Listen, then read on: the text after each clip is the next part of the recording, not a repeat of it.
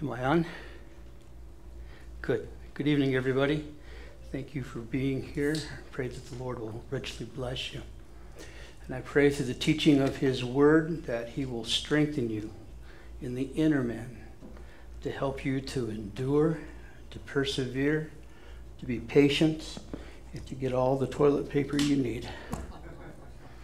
Uh, it's been a it's been a, it's been a good time. I don't know about you, but um, enabled me to take a deep breath and let it out slowly, and to slow down just a little bit. And I'm finding the time with Lord um, to be a very precious, precious thing, and I'm enjoying it so much. And uh, I kind of, you know, not looking forward to getting back into the rat race when it starts up again. But who knows, right? Who knows what's going to happen here in the next month or so? I guess you're like us, we're just taking it day by day. And uh, we're not, I wouldn't say that we're, we're suffering all that much. Matter of fact, I don't think we're really suffering at all. I think I've gained a few pounds since this whole thing started. But nevertheless, uh, that's not everybody's story, is it? Not everybody is uh, faring well through this. And I think especially of, of the families that have lost loved ones to this virus and the heartbreak it must be bringing them and perhaps even some of the conflicted feelings as they, they wonder what is God doing and why would God take my child or my husband or my grandparents. So the only answer we can have is that it's by the grace of God that not all of us have been taken. And it's by His grace that He sustains us, and that His grace will be sufficient for us in times of need. Um, we have been privileged with uh, delivering several food boxes to families who've been laid off from their work. And I just want to remind all of you guys um, that if you have a need, and you know times are tough, and finances are really stretched right now, and you're feeling just a little insecure about what's coming up, please give the church a call, and we will arrange for a food box to be brought to you. Uh, we have some resources and we have some connections of putting these food boxes together, but it will cost you nothing. You don't have to even come to your door. We'll leave it at the doorstep and wave to you as we drive away, shouting, Hallelujah, praise the Lord. Get out there before the ice cream melts, right? All right. Let's have a word of prayer as we get into God's Word. We're going to be in Colossians chapter 3, and we're going to be studying verse 21 tonight.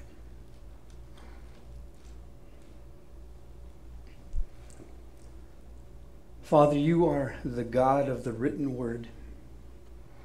And this isn't just any written word, this is the word that has been spirit breathed. We recognize that it is the Rhema, the alive word, that it is sharper than a two edged sword, that it divides the things within our own hearts and our spirits and the things that are of the flesh and it gives us the insight for living that we need, especially for times like today. We are so thankful for the comfort and the encouragement and the spiritual strength that comes through your word, Lord. It is our delight. It is in what we trust because it has come from you, the true and the living God. So bless the time that we have now in your word. Give us understanding, give us comfort, give us conviction, and mostly, Father, just hold us by your hands of grace. We pray this in Jesus' precious name. And everyone said, Amen. You guys remember the TV show back in the 70s called All in the Family? that was a picture of probably the, one of the most dysfunctional families we'd ever seen up until that time. They certainly weren't June and uh, Mr. Cleaver, you know, Beaver's mom and dad. Can't remember his name right now, but anyway, it doesn't matter. Ward. Ward, thank you, Benny. um, these days can stress a family. If you were working, if you are working at home now and you have young elementary age kids, I bet you've got a challenge on your hands trying to juggle it and keep it all together. I bet you can't wait the day to come that you can get back to work and have some peace. Happens. Happens every summer, doesn't it? Sort of. Uh, perhaps uh, you're learning more about people in your family than you ever knew before or ever wanted to know. It can be tough. And we have this hope that perhaps by the end of this month, things will be released and we can get back to some semblance of normal. But there's no guarantee. And the question is given your current situation, how long can you hold out? And I mean hold out with one another. I don't mean financially. You see, when the finances run out, that's going to bring a whole new set of burdens, isn't it? A whole new set of pressures in the family. Have you noticed how there are some people in your family that don't handle that kind of pressure well? That it, they wear it on their sleeve and, and it, it colors every interaction that they have with other family members. And even though we're Christians, we still are people made out of flesh and bones, and we tend to give into that, that carnal nature and forget about the precious promises of God. You got to realize that in Colossians, you're writing to a group of people who are uh, actually suffering a whole lot more than we are right now. They were under persecution, they were under the government of Nero. And if you have your questions about President Trump, you definitely would be having your questions about Emperor Nero. He was totally out of his mind and demon possessed. And persecution is breaking out, and you're hearing the stories. And you're beginning to get ostracized in your own community because you are one of those weird, crazy people who likes to kiss your sister and eat the body and blood of, of other human beings. I mean, that's the rep you got right now. So that's the kind of situation that Paul is writing about in Colossae to these Christians in Colossae. You've heard it said many times that God's Word gives us insight for living. And that's where we're at, at a passage that deals with shoe leather in life, putting practicality to what you believe. We have a spiritual principle today that we're going to look at. Now, a principle, you know, there are principles and there are precepts, right? Precepts are the hard and fast rules, and the principles are rules that are applied within borders and guidelines. It's different from everybody else. Everybody will see it just a little bit differently and apply it a little bit differently. But still, it is God's Word, and God's Word is true. So as I'm reading through this study and you see that there is some characteristic that relates to you, that is something for you to take before God in the throne room in the Holy of Holies and ask for grace and mercy in your time of need. You may need to be forgiven for things and not be held hopefully accountable for some of the mistakes that you've made. You may need to receive a grace in the sense of getting insight in how to deal with a particular situation but it's your chance, it's your opportunity to grow in grace. Now, as we come to verse 21 in Colossians 3, Paul has given specific instructions for the wife to submit to her husband. And he's given specific instructions for the husband to love his wife as Christ loved the church. And he's given specific instructions for the children to obey their parents.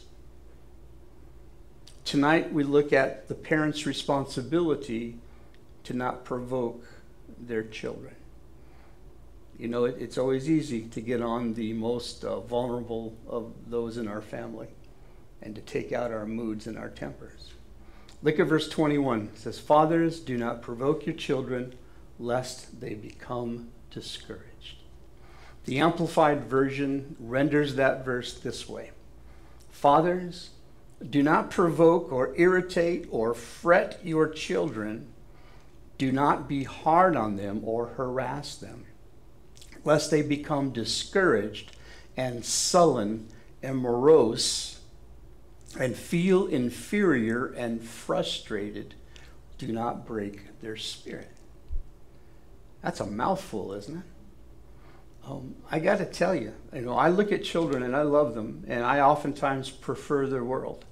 The innocence, the carefreeness, at least that's what we think of. But do you remember your own childhood? There were some aspects of that, but there were some aspects about childhood that were just hard and difficult. Um, it's like Kermit the Frog said in the Muppets, right? It ain't easy being green, right? It ain't easy being a kid. Fathers, it says, do not provoke your children, irritate or fret your children, don't be hard on them or harass them. Now, that word fathers in Colossians 3:21 could be translated parents. It is in Hebrews 11:23. So it could be rendered either simply fathers or it could be rendered parents. We're going to look at it from a parent's point of view, but I'll tell you right now, dads, you are responsible for taking the lead in this, okay? Most ancient fathers and educators would beat their children just as a matter of course. Remember the jokes? I don't know about you, but my family, we're a little twisted. You know, come on out here, Dennis, for your daily beating. You know, come on out. It's time to get your beating. Well, that's uh, what way it was back in the day. Now, children have a responsibility to obey their parents. Paul said so. But parents, and here put into one as a father, you have a responsibility to not provoke your child. Paul is making it clear that parents must make it as easy as possible for children to obey. We often discipline for our own pleasure as dads, for our own convenience. But here he's saying, get out of your own comfort zone and do what's best for your child. Make it easy for them to obey. Now, to provoke means to nag as a habit, to irritate, fret, and to exasperate, to be hard on them. Um, one commentator said, irritate by exacting commands and perpetual fault finding and interference for interference sake. Just messing with them. Parents can provoke their children by being too harsh, too demanding, too controlling, unforgiving, or just plain angry. The harshness can be expressed through your words, through your actions, through your attitude, and through nonverbal communication. But there are other ways to provoke to discouragement besides just being demanding and controlling and unforgiving. David Merrill of um, the Family Minute radio program, which is aired in Tucson on the Christian radio station, gives four, four ways that we can discourage, or excuse me, provoke to discourage, discouragement. First one that parents can do is offer too much help in a situation. If your child is working on a paper for school or trying to learn a new skill or, or get a new hairstyle, you see all the ways that would make it easier and better, and you want to do that for them. And so you offer to help them, but you're sending a message that you're not smart enough and good enough or intelligent enough to do it yourself. And they will tell you something like, I can do it myself. Or they'll give in to your suggestions and do it your way and miss an opportunity to grow when you offer too much help in a situation. Secondly, he says, you compare them to others. That's a discouraging thing. Um, why can't you be more like, you ever heard that before? Anybody? Yeah? Why can't you, uh, you know, and they turn around and look at you in the face, say, well, why can't you be more like Mr. Rogers? You know, you want me to be more like my sister or my brother? Why can't you be more like Mr. Rogers? Now, yeah, you're just trying to motivate them by pointing out the success or failures of others, you know. Like, like Dave, you know, I, I, I noticed that when, when, when Thorsten stands up to bat, he just spreads his feet a little bit further apart. So why don't you try that too? Oh, Thorson's better than me. Thorson's got it together. I'm a loser. I'm a loser. Or, or Angel, that project you're working on there uh, doesn't look so good. Your sister had a project like that when she was in second grade too. Let me go find it for you. Right? And what is that telling you? Oh, the sister's got it together. I don't. Your intention, your intentions. I'm going to find that note that I just lost. Your intentions may be noble, but by comparing your child to someone else, you're telling them that they're not good enough. And then in comparison, they're a loser. Another way to provoke them to discouragement is to put undue expectations upon them. When I was uh, nine years old, I was told to go clean out the uh, the food box, not the food box we call it. It was in a stable. It was a like like a manger sort of a thing, but it was filled with with hard clay. It was just rock solid, and my dad wanted me to clean that out and shovel it out. Well, I could hardly get anything out of that thing. I banged it with the shovel. I banged it with the hammer. Nothing was was breaking loose there, so I could shovel it out. So I went back into the truck and sat down, and I began to pray that God would send an angel to go clean that out for me before my dad got back. And he got back, and the angel didn't come, and I paid the price. But that was an undue expectation. I mean, there's a time and a place for everything, but when your child tells you that they got to be on a really hard test, that's not time to say, hey, well, that's great. Can you make an A the next time? All right? You're always telling them that sense that you're just not good enough. Our children want us to praise them for their hard work and success without having us always look for how to make their performance even better. So, you know, it's like your boy goes out for football and he tells you his coach thinks that he's really doing pretty good, he's coming along. You know, don't jump in all of a sudden and suggest ways that he can even do better. Okay?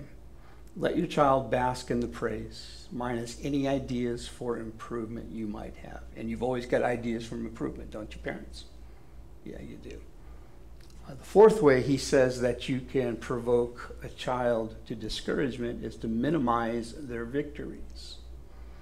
Um, you do this by really not being available to celebrate their victories. You're, you're too busy to celebrate with them something they have done. You're too tired um, to fully join in on what is really big deal for them. I mean, it can be tough. You just walk in the door and your your second grader runs up to you and wants to show you that five page project that they've been working on and give you a million details about it. And as much as you want her just to go away so you can sit down on the couch and get out a bag of chips and a remote control, you need to give in and give her the praise that she's craving. Another way to exasperate a child or a teen is to neglect them. I see this a lot as a youth pastor and as a teacher. You remember David and Absalom, guys, right? Um, I get the feeling that David was an absent parent. He was a neglectful parent. I think he loved his kids. I don't think there's any doubt about that. But it was love is more than just the emotion, it's how you deal with them. And I get the, the feeling that even though David was a man of war, a skilled man of war, he didn't like familial conflict. He didn't like conflict with his kids, especially. And when Tamar was raped by her half brother, and Absalom saw that, he's not going to do anything about this. He's not going to step up and confront his half brother for this deed. That to me is evidence of a pattern that David had. And Absalom, well, what did he do? It exasperated him right? It caused him to rebel. Um, neglect in our day and time is a real issue. Matter of fact, it's considered abuse. Um, from an article in Psychology Today, I read over the years, this is a counselor speaking, over the years, I've spent countless hours helping clients understand that neglect is a form of abuse. A silent and less visible form of abuse, to be sure, but every bit as damaging as more overt forms of abuse in both the short and long term. Well, what, what constitutes neglect? Well, emotional abandonment. That's when parents are physically present but emotionally absent. You know, the lights are on but no one's home. They're there and they're not there at the same time. They're not drawing close to their kids, they're not sitting down and listening to the stories. They're just kind of tolerating them. Treating the child as a low priority isn't a form of neglect. I don't have time. I'm busy with my work. I'm busy with my hobby. I'm busy with my friends. I'm busy with my remote control. It's very easy for a child to learn that he or she is not important, or at least not as important as other things in a parent's life. One of the most important things a parent can do is spend time with their children. It's an encouragement for children to know that their parents, as busy as they are, would sacrifice the time for them. So you got to make time. Don't find it, make it. Another form of uh, neglectful abuse is, is just not hearing your kids. They don't feel like they've been heard. It's when a child is shut down as they're asking questions and expressing their opinions. I mean, there's always a point when, when kids keep asking the same thing over and over again that enough's enough, right? When uh, they keep pestering you for something that you've already said no, and they're asking you for a thousand reasons why, why, and you've already given your thousand reasons, and you got to your last one, which is because I said so. Now, there's always a place where enough is enough. And, and honestly, some ways of expressing opinions and asking questions can border on blatant disrespect, which should never be tolerated. But it never should be absolutely shut down. Time and place for the discipline, but you got to listen. You got to hear them out. When children are not allowed to ask questions or express opinions, their intellectual and psychosocial development is neglected. Warren Wiersbe said parents need to listen and be patient as their children talk to them. A listening ear and a loving heart always goes together. You took time to have me, a child said to her father, but you won't take time to listen to me. He says that's, a, that's quite an indictment. Another form of neglect is being used as a surrogate spouse. In other words, the child is used by a parent to meet the emotional needs of that parent. You lean on them for emotional support. You pour out your troubles and you cling to them and you make them feel like they're responsible for your mental and emotional well being. That's just too much, guys. That's just too much. You can't handle it. What in the world do you think your child can handle it? No. The opposite of neglect would be what? Too much attention. We call it helicopter parenting. You heard that term? Um, it's also um, been called now lawnmower parenting and snowplow parenting. Helicopter parenting, well, it describes parents who are over involved in their children's lives. They hover close by and they swoop down to help at the first sign of trouble. Lawnmower parents and snowplow parents, uh, they don't only hover, but they mow down or plow away any obstacle in a child or teenager's path. They continue this behavior from afar when teens are in college and even married. You ever seen the TV series Everybody Loves Raymond? Yeah, who was the helicopter parent? Snowplow parent, right? Raymond's mom, right? One of the biggest problems with helicopter parenting is that kids don't get a chance to learn how to navigate the world on their own. Real self esteem is built upon failure, getting up again, and trying again till eventually you succeed. That's real self esteem. But helicopter parenting doesn't allow for that. They don't get a chance to navigate the world on their own. And that has negative emotional and mental repercussions. Now, helicopter parents don't always realize that they are hovering over their kids. They don't recognize that their children may be experiencing the negative effects of your parenting style. Let me give you a few signs that indicate a parent who is being overprotective or over involved with their child's daily life. You remember Jeff Foxworthy? He had that routine. You might know you're a redneck if, right? If you think the stock market has a fence around it, you might be a redneck. If your school fight song was dueling banjos, you might be a redneck. Or if you were shooting pool when any of your kids were born, you might be a redneck. you might be a helicopter parent if you fight your child's battles. You get into a shouting match with another fourth grader for choosing your child last on the kickball team. Does that happen? yes, indeed it does. You might be a helicopter parent if you do their school homework for them. They work on it, they step away, you grab the paper and you recorrect it and you put all the right answers in there. You might be a helicopter parent if you are coaching her coaches. Standing on the sidelines of her soccer ball game, and you see all the mistakes the coaching is making, and you're standing there giving him an earful. You might be a helicopter parent if you are their maid.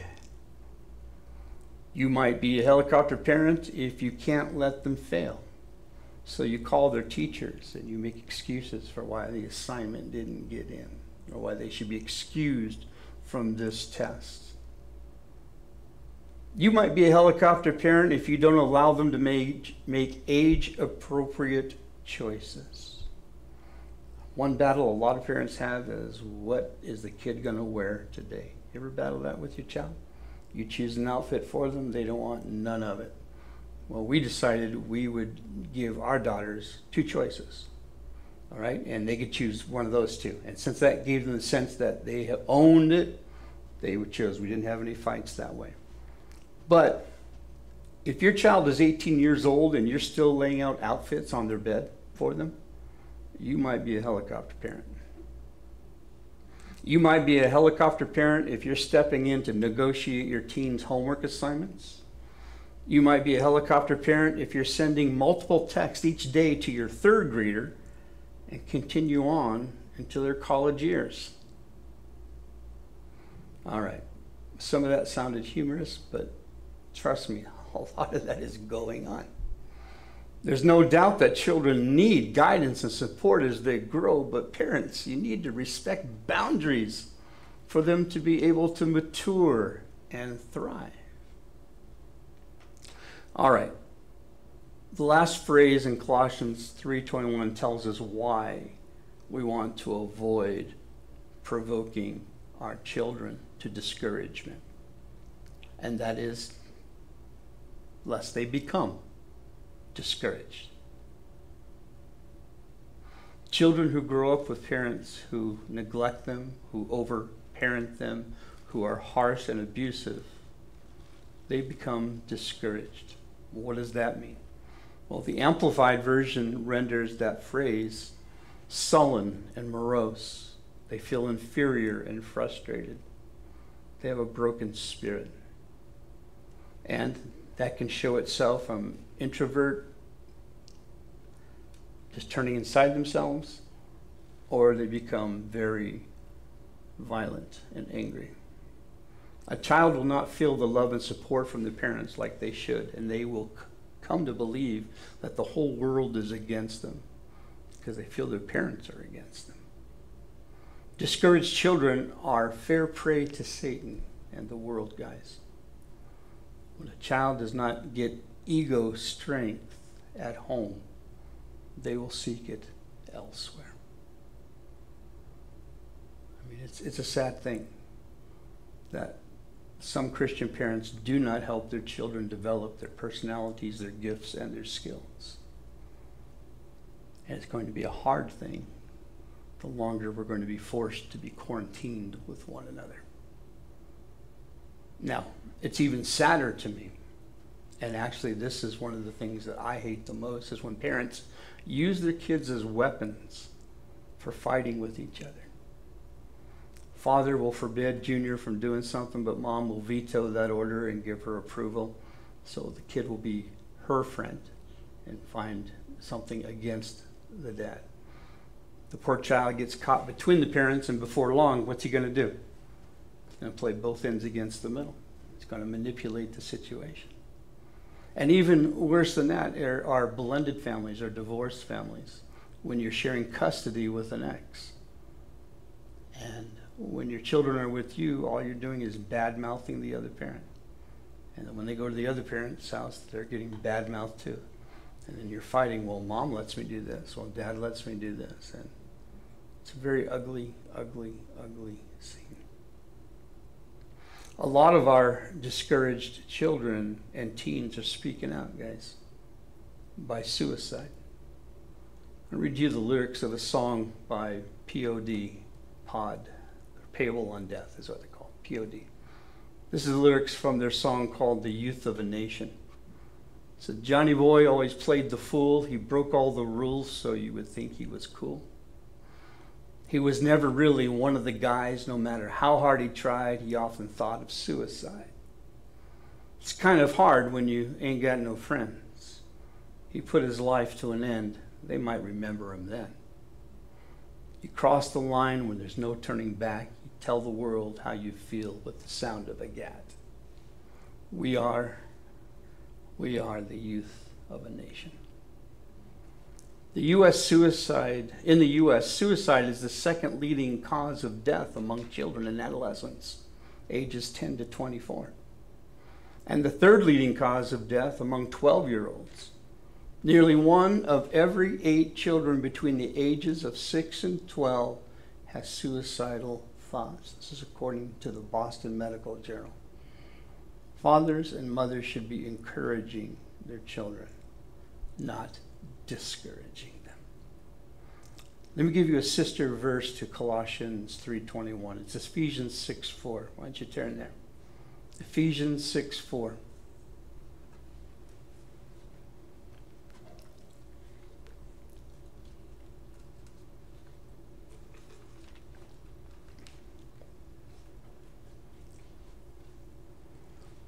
And you, fathers, do not provoke your children to wrath. It's almost identical to Colossians 3:21, isn't it? Do not provoke your children to wrath, but bring them up in the training and admonition of the Lord. This is the parent's responsibility. This is the opposite of provoking your child to discouragement. bring them up. That's an ancient Greek word that was originally used for bodily nourishment. But the word came to be used for the nurture of body, mind, and soul. The form here in the Greek suggests development by care and pains. I say it again development by care and pains. John Calvin translated it, let them be fondly cherished. Okay? This means, mom and dad, that you need to be a student of your child. You need to get back into school. You need to learn, and a lot of ways you already do know, but you need to know what makes them tick. You know, you've got some kids that you can just look at and they will melt and they will become obedient. And then you got other kids that could wait till the end of the earth and you can never get them to change or to submit. But every child has a switch.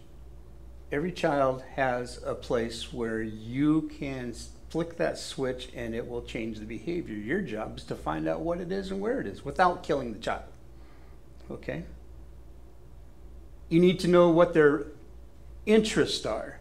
You need to know what their propensities are. You need to be able to be proactive in a situation because you can predict that if this situation happens, which we're about ready to get into, they're going to react this way. And be proactive with it. You need to be proactive and say, well, you know what, they might fail in this, so for me, I'm going to just keep my mouth shut and let them work through it and be there on the side to help them if they need it. You need to become a student because it's your responsibility to develop them by care and by pain. The word training, it's the same word that's translated chastening in Hebrews 12. It has the idea of training through corrective discipline. Some discipline needs to be punitive, where you are punishing the child because there's a big lesson that they're just not learning then some discipline just needs to be the result of natural consequences so that they learn that this isn't right, it's not good, but it's different than blatant disrespect and willful defiance.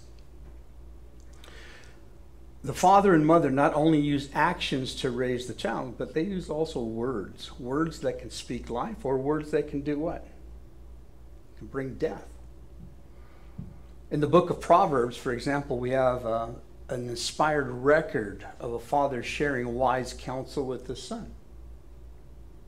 Our children don't always appreciate our counsel. Have you noticed that, guys? All right? But those of us who are older now, I'm not going to say old, but older, we have children coming back to us now saying, you know what? I rebelled against you over this, but you were right.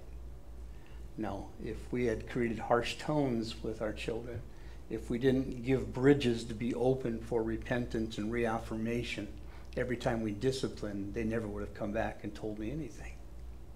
But because there was kindness and love shown while correcting and disciplining, we still communicate.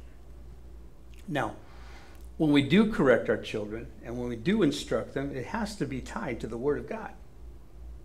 It has to be, because that's where they're going to find their strength and their life to endure and persevere through trials like you're going through now. Turn to 2 Timothy chapter 3. 2 Timothy chapter 3.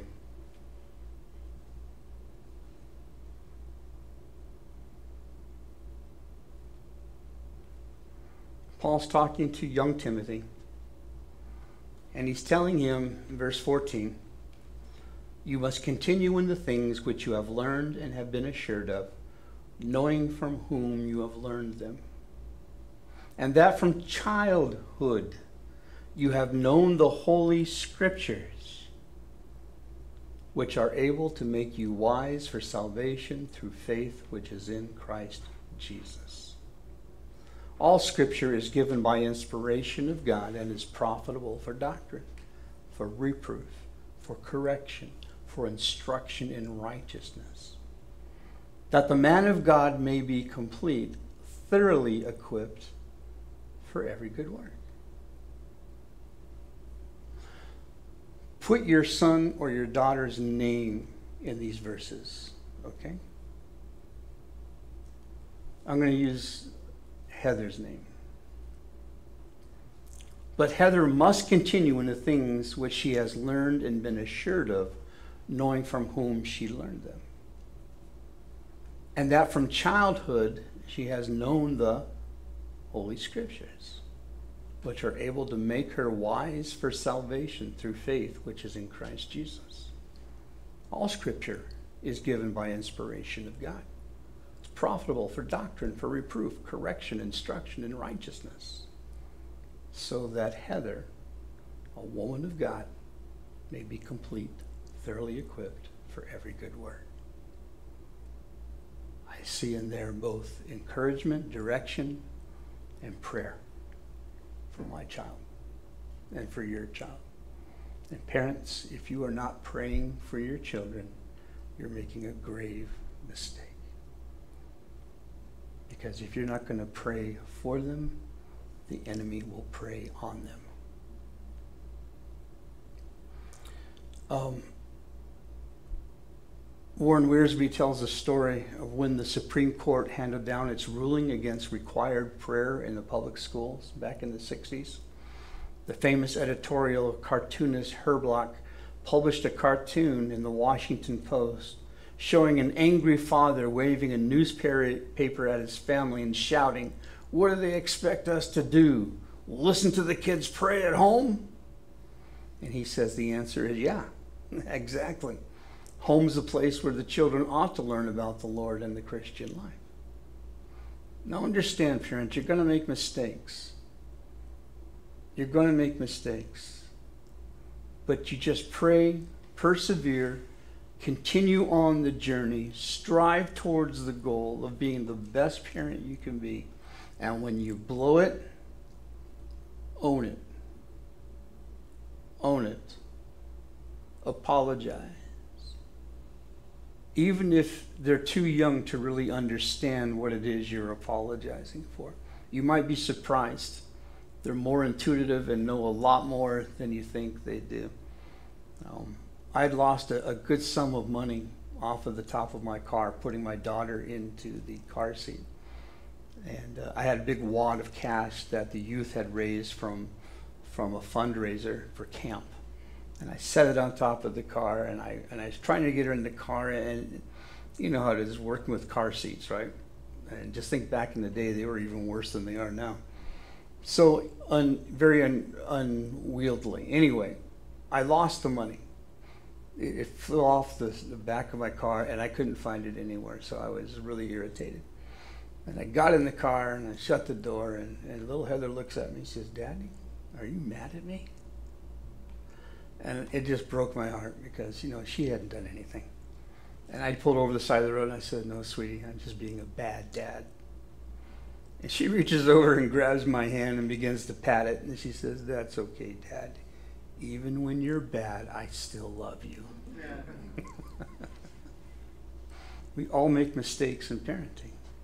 But you got to persevere. You got to keep on. You got to own it. You got to apologize and you got to repent. And when you do have to discipline, keep your cool, all right? Talk in calm, firm tones. In other words, you might take a professional attitude. Talk to them in the same manner you might talk to a superior coworker or boss. Avoid sarcasm, screaming, and swearing. Because if you're out of control, guys, I can tell you right now, in their eyes, you've lost all moral authority. If you can't control yourself, you're not going to control your child. All right, let's close with this. All right, um, life's not easy for children, especially for Christian children. It's not easy being green, it's not easy being a kid. Now, their problems might seem small to us, but to them they're quite large. Christian parents, you must learn to listen carefully. You need to share the feelings and the frustrations of your children, pray with them, encourage them. Let me close with this last observation by Warren Wiersbe. He says it's the home not Disneyland, that ought to be the happiest and best place in all the world. If a home is truly Christian, it's a place of encouragement. In such a home, the child finds refuge from battles and yet strength to fight the battles and to carry the burdens of growing maturity.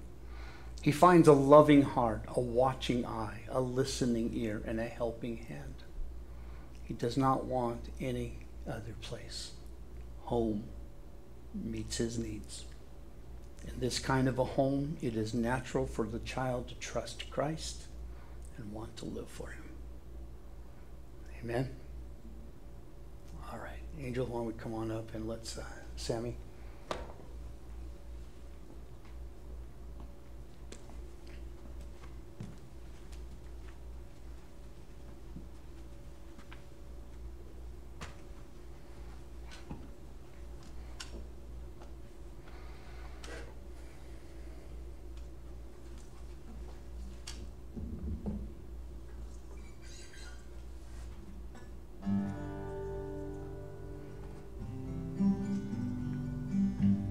Let's pray.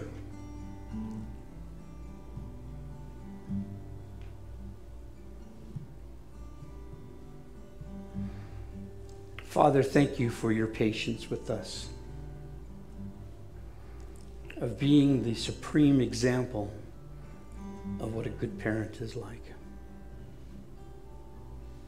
You've never given up on us, you've never chided us, you've never screamed or been sarcastic. You've always had time to listen and to be a student of who we are. No one knows us better than you do, Lord. And though sometimes the directions we want to go, you know they're going to be painful. You do everything you can to help us avoid it, but yet when we choose our own way, you discipline us with loving hands, redirecting us, correcting us. Help us to be like you, Lord. Help us to be like you. Forgive us for our impatience. Forgive us for our self indulgence. Forgive us, Father, for often knowing what we should do, but not doing it. Those sins of omission. and bless us now with another chance to do it right. Give us grace in the eyes of our children and let them let us see them with your eyes. We pray this in the name of our Lord and Savior, Jesus Christ. Amen. All right, let's uh, let's go out the door the same way we came in. Praise and